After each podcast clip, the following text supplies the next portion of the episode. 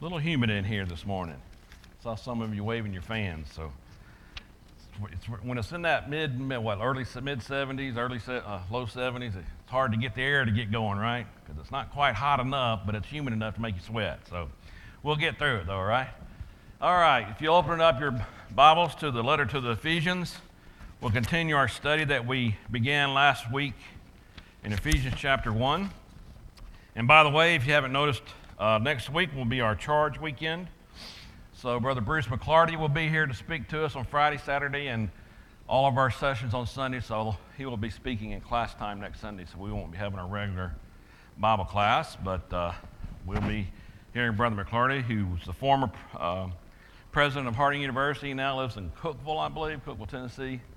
And uh, he's a great speaker. So, many of you have heard him before. He's been here before, actually. Um, so, uh, and heard him speak. So he's a great speaker. I'm looking forward to that. So if you haven't put that on your calendar, be sure to do that Friday, Saturday, Friday, Saturday nights, and Sunday. And I think we're having a potluck on Sunday, right? Yes, in between services. So be ready for that. All right.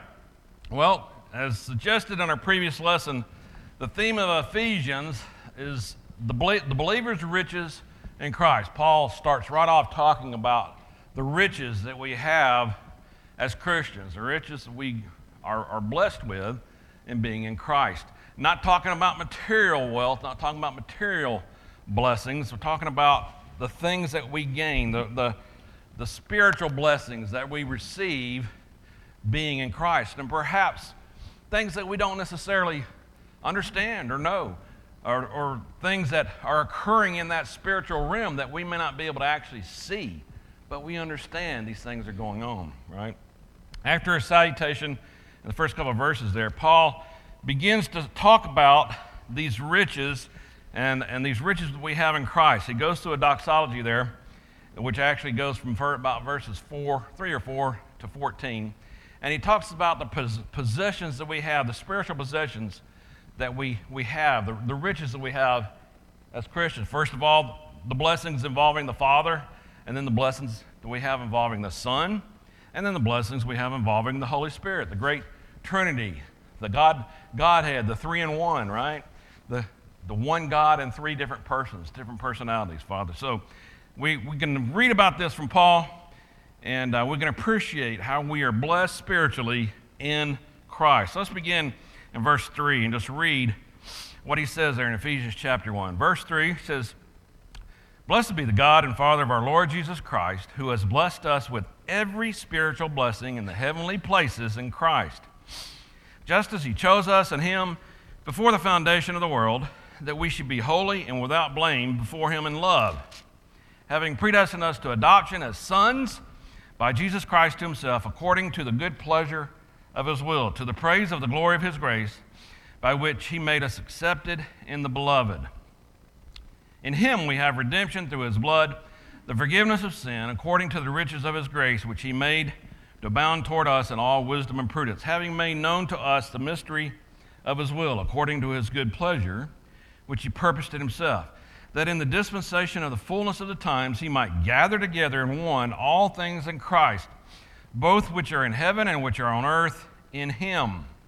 In him also we have obtained an inheritance, being predestined according to the purpose of him who works all things according to the counsel of his will, that we who first trusted in Christ should be to the praise of his glory. In him you also trusted, after you heard the word of truth, the gospel of your salvation, in whom also, having believed, you were sealed with the Holy Spirit of promise, who is the guarantee of our inheritance until the redemption of the purchased possession to the praise of his glory. All right, this is Paul's doxology, you might say, his monologue, his, his opening statement, you might say, regarding those who are in Ephesus, the, the brethren, the, the, the ones that have been saved, the ones who believed, and he says the chosen, the ones that have been chosen in him. Interesting, interesting words he uses here, right? He's going to talk about the way they have been chosen for a purpose, and we're going to talk about that a little bit.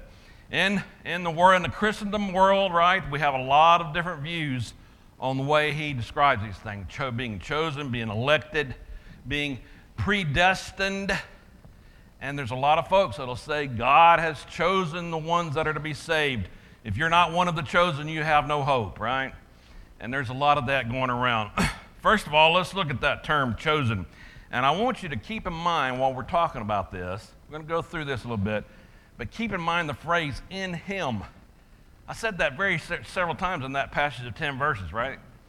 In Him, in Christ, in Jesus, in Christ Jesus. Over and over and over, he keeps mentioning that. Defining the term chosen, what, what are we talking about there when we uh, use the word chosen? Well, it comes from the Greek um, I think I pronounced that right. And it just means to pick out, to choose, to pick and choose from one's, from, to pick and choose out from oneself, right? Like when you were a kid and you were playing kickball and you picked teams, right? You were chosen to be on a team. And if you were the last one to be chosen, that wasn't good, right? I'm, probably some of you were in that situation, right? Yeah, I know. I was too. You didn't want to be the last one chosen. or maybe you did. Maybe you're ready to take it out on somebody, a little revenge there. I don't know.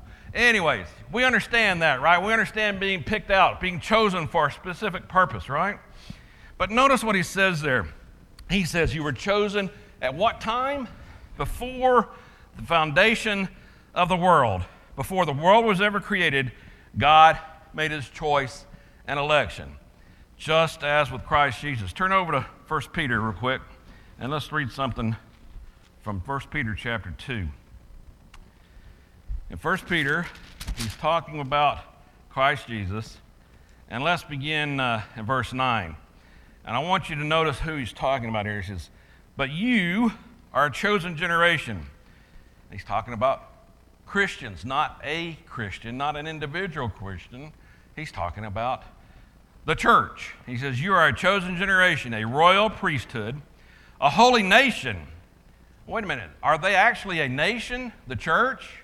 Well, no. It's, it's all believers in the world, right? That is what he's calling a nation, a holy nation here. His own special people, that you may proclaim the praises of him who called you out of darkness into his marvelous light who once were not a people, but are now the people of God, who had not obtained mercy, but now have attained mercy.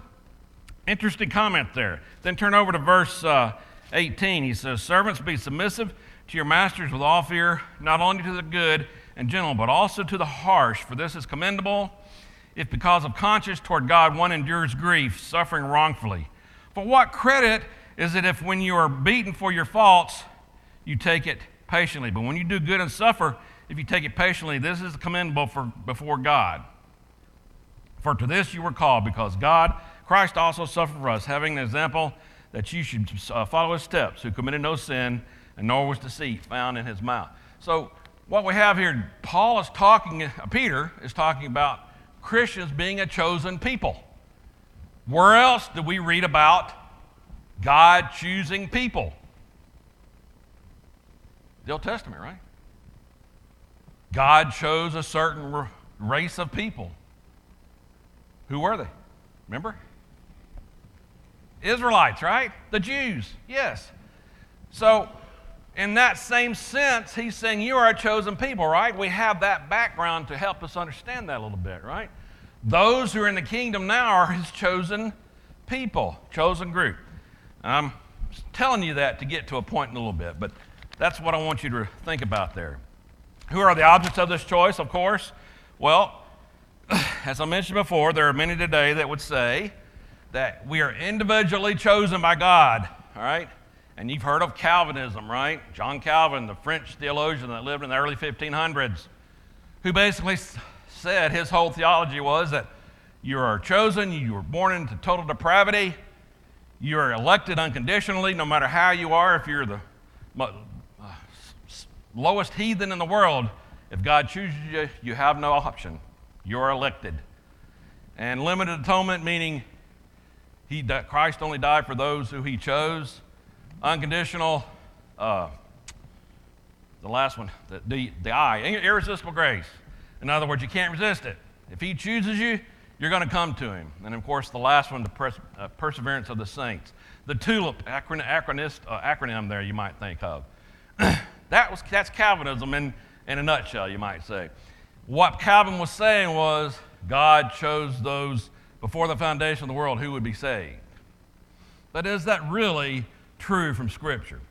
What he would say is, dependent, the, you are saved dependent solely on God's gracious and mysterious will without any foreknowledge of good or evil as the point of those being selected. In other words, even if you didn't know the difference in good and evil, even if you were the greatest heathen in the world, God chooses you, you're going to be saved. Right? Interesting concept, right? It's unconditional and it's final. In other words, you can't backslide. If you're chosen by God, you're, you're, you're saved. Period. Perseverance of the saints. Once saved, always saved. I'm sure you've heard that phrase, right? That's the point of Calvinism. That's very prevalent in Christendom today, right? You'll see that on TV. You'll hear that preached if you watch any TV preachers. That's usually what you hear. But you do have other views.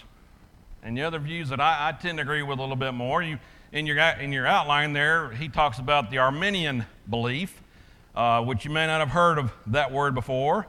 Uh, that's based on Jacobus Arminius, who lived in the late 1500s.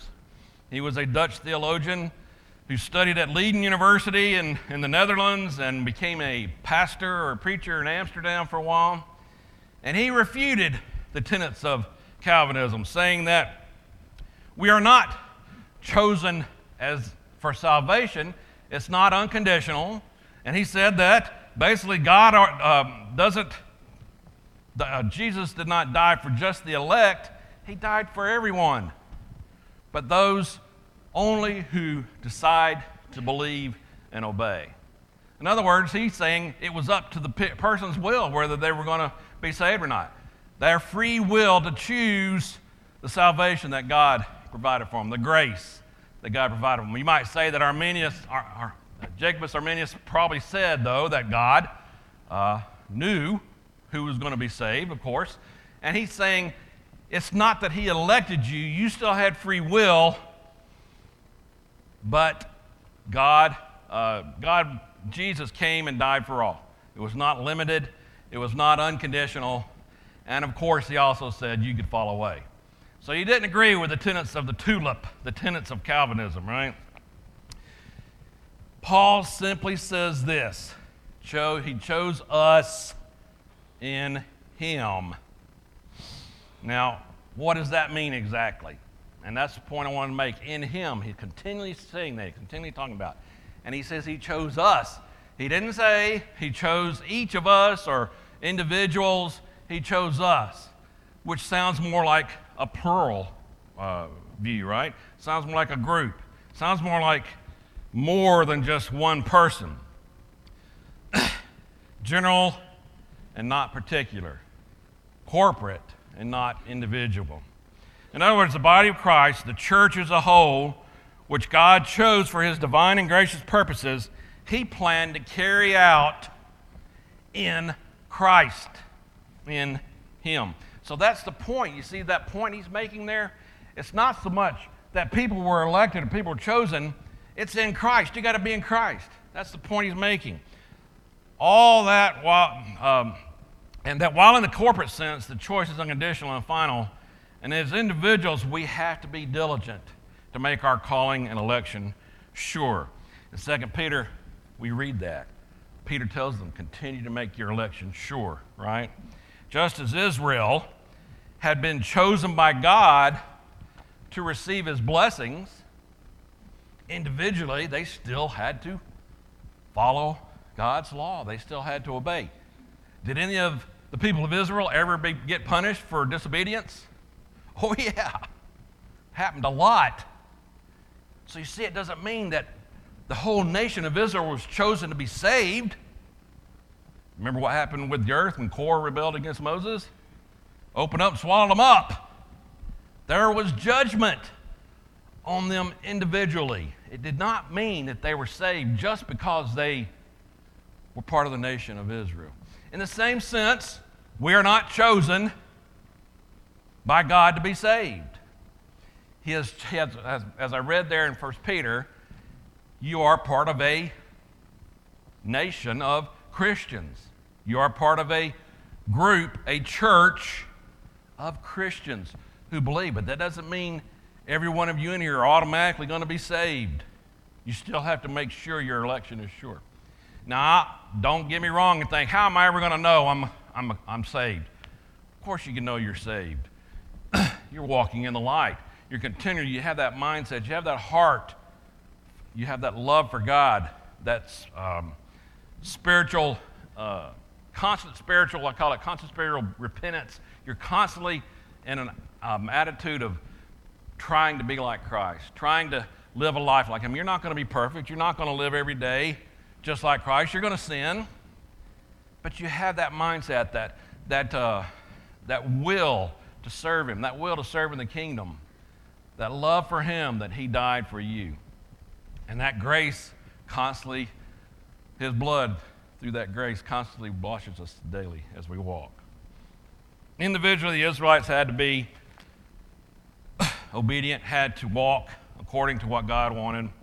So, if that's true, that we can individually uh, sin and fall away, what, what's the point of all this? What's the purpose of this choice? What, what's he talking about when he says he chose us in him? Well, as we've talked about many times, we have been sanctified. All right, that's the big word meaning we've been set apart. We've been appointed to have good works through obedience, through our love for Him and for the world, that we should be holy with, and without blame before Him in love. Now, think about that for a minute. If when you talk to people outside the church and uh, you say, "Well, why don't you go to church?" Well, eh, just a bunch of hypocrites there, right? You know, you hear that, right? And that's how a lot of people in the world look at Christians as just a bunch of hypocrites because they see them, you know, do something wrong or, or, or perhaps they make mistakes that don't look like something a Christian ought to do. But as Christians, we're constantly growing, we're constantly loving. It's not so much about trying not to sin, it's that love for God and living like Christ, right? As that continues to manifest itself in our lives, sin goes away. Yeah, we're hypocrites, every one of us, because we sin, right? In that sense. But when we're trying to strive, when we're trying to be like Christ, I wouldn't say that we're a hypocrite. I would say we're simply human beings, imperfect, trying to be disciples of Christ. And that's the difference there. We are chosen to be holy and without blame before Him in love. The goal of God's choice in eternity was to produce a people in Christ Jesus who would be set apart for a special purpose, without blame, and in love, walking before God in a sphere of love. Turn over to chapter 5 there of Ephesians, and let's see what we can read there in the first couple verses. Verse 1, he says, Therefore, be imitators of God as dear children, and walk in love as Christ also has loved us and given himself for us, an offering and a sacrifice to God for sweet smelling aroma. I think that's the key, right? We are in Christ, we're walking in love just as he loved us, right? He's the only one who was perfect. He was the only one who could live on earth without sin, but yet he died for our sin. That's love, right? That is absolute perfect love. And in that same sense, that's how we are to be set apart, holy, walking in love. Doesn't mean we're perfect, doesn't mean we're not going to sin. But when we're walking in that love, walking in the Spirit, walking in the light, we're constantly washed in His blood. And by that way, we can know that we are saved. So in Christ, we are blessed to be God's chosen people. How God was able to carry out the purpose of His choice when all He had to work with was sinners is an interesting concept, isn't it? I mean, how's God supposed to do that? How's He supposed to carry out His will for the world when we're all have fallen? We'll look at that a little bit in the next couple of lessons in those next few verses. But we have to know that in Christ Jesus we have been something else. Notice there in verse 5, he says, in verse 5 of, of chapter 1, he says, Let's go back to verse 4, actually. He says, Just as he chose us in him before the foundation of the world, that we should be holy and without blame before him love, having predestined us to adoption as sons by Jesus Christ himself, according to the good pleasure of his will, to the praise of the glory of his grace, by which he made us accepted in the beloved. Who's the subject of being predestined here?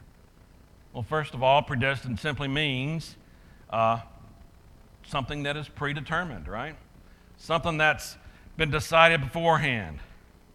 So, what is it that God predestined beforehand or decided beforehand?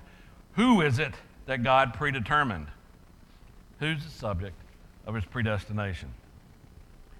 Well, as I've already mentioned, I don't believe that each individual is chosen for salvation. And I think that can be greatly refuted in the scripture. And I keep harping on the chosen, us, and him, referring to the group, referring to the whole, referring to the general rather than a particular. How many of you have a Johnson's People's New Testament?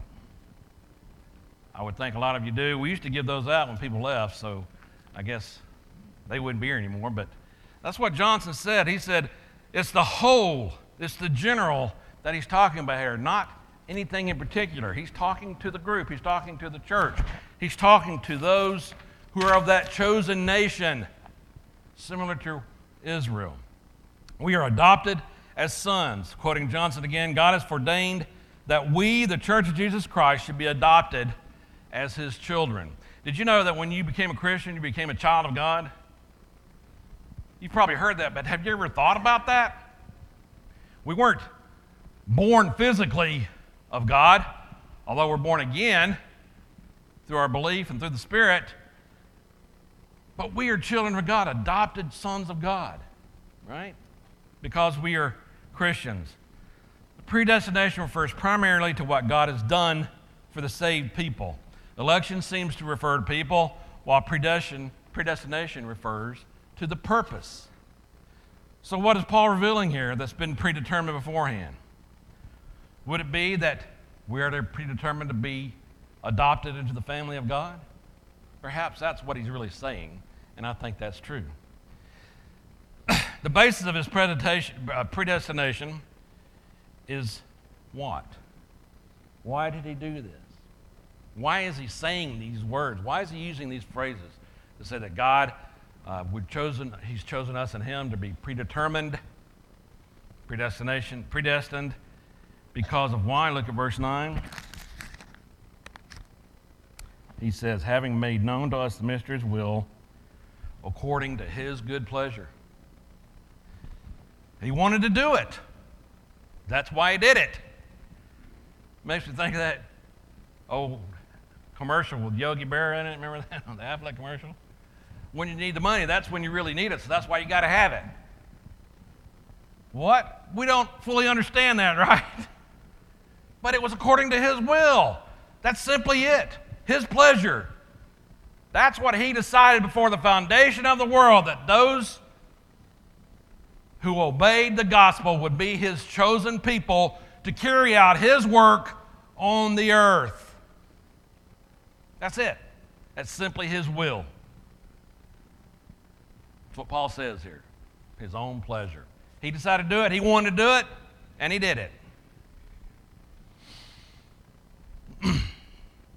his divine will made it possible. What's our reaction to be to that? How should we look at that, right? Should, should we be praising God for that? Well, yeah. He created you, and then you believed in Him. You understood that love that He had for you, that He'd send His only Son. You believed, you had faith. It caused you to do something because of His grace, you repented, right? You were willing to confess His name to all the world, right? And whatever He commanded you to do, including be immersed in a watery grave, you did it. The world would look at you and say, You're stupid. That's silly. But you're part of a chosen nation that was predetermined before the foundation of the world doesn't mean you were chosen by Him to be saved no matter what, no matter what kind of condition, whether you wanted to or not. You chose it on your free will that He gave you when He created you to choose Him. And I know you've probably heard it before, but think about what that's really like. You know, if we're all just elected and just chosen by Him with no choice, what is that? You've heard that before. We're just a bunch of robots, right? Why, why would He create us and just choose the ones He wants? Yes, sir, Brother Bob.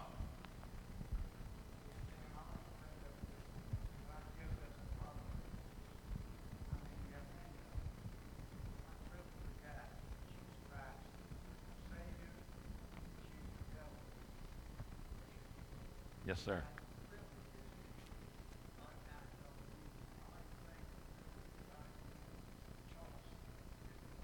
Yeah.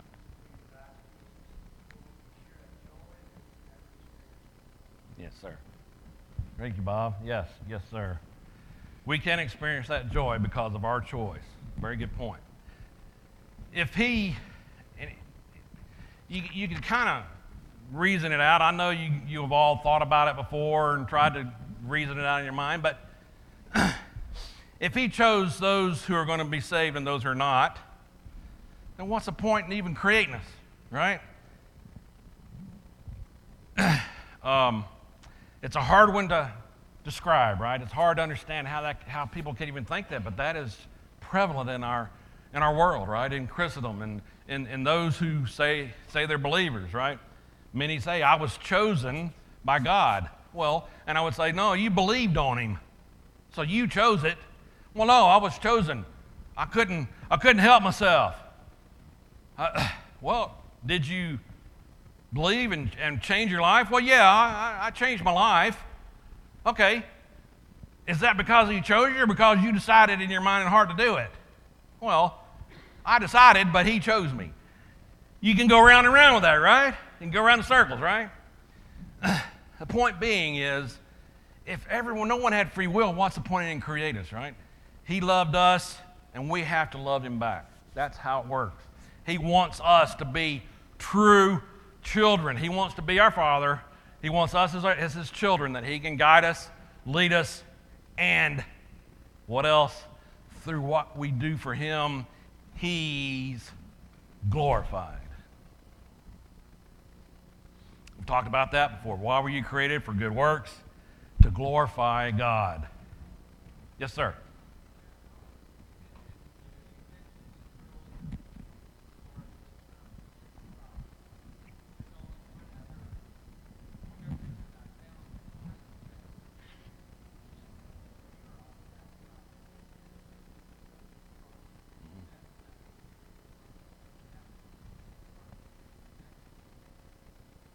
That's right. And you're adopted as sons because of your choice to be baptized into Him. In Christ. Yes, sir. Very good point. And we talked about that. Romans, Romans 6. We were raised again in newness of life, buried with Him in baptism, raised in newness of life. And Galatians 3 tells us we are baptized into Christ, as you just mentioned. That's where the blessings are. That's where the chosen people are in Christ. Not that we were chosen for salvation specifically without our choice, but we chose to be in Christ. Yes, ma'am.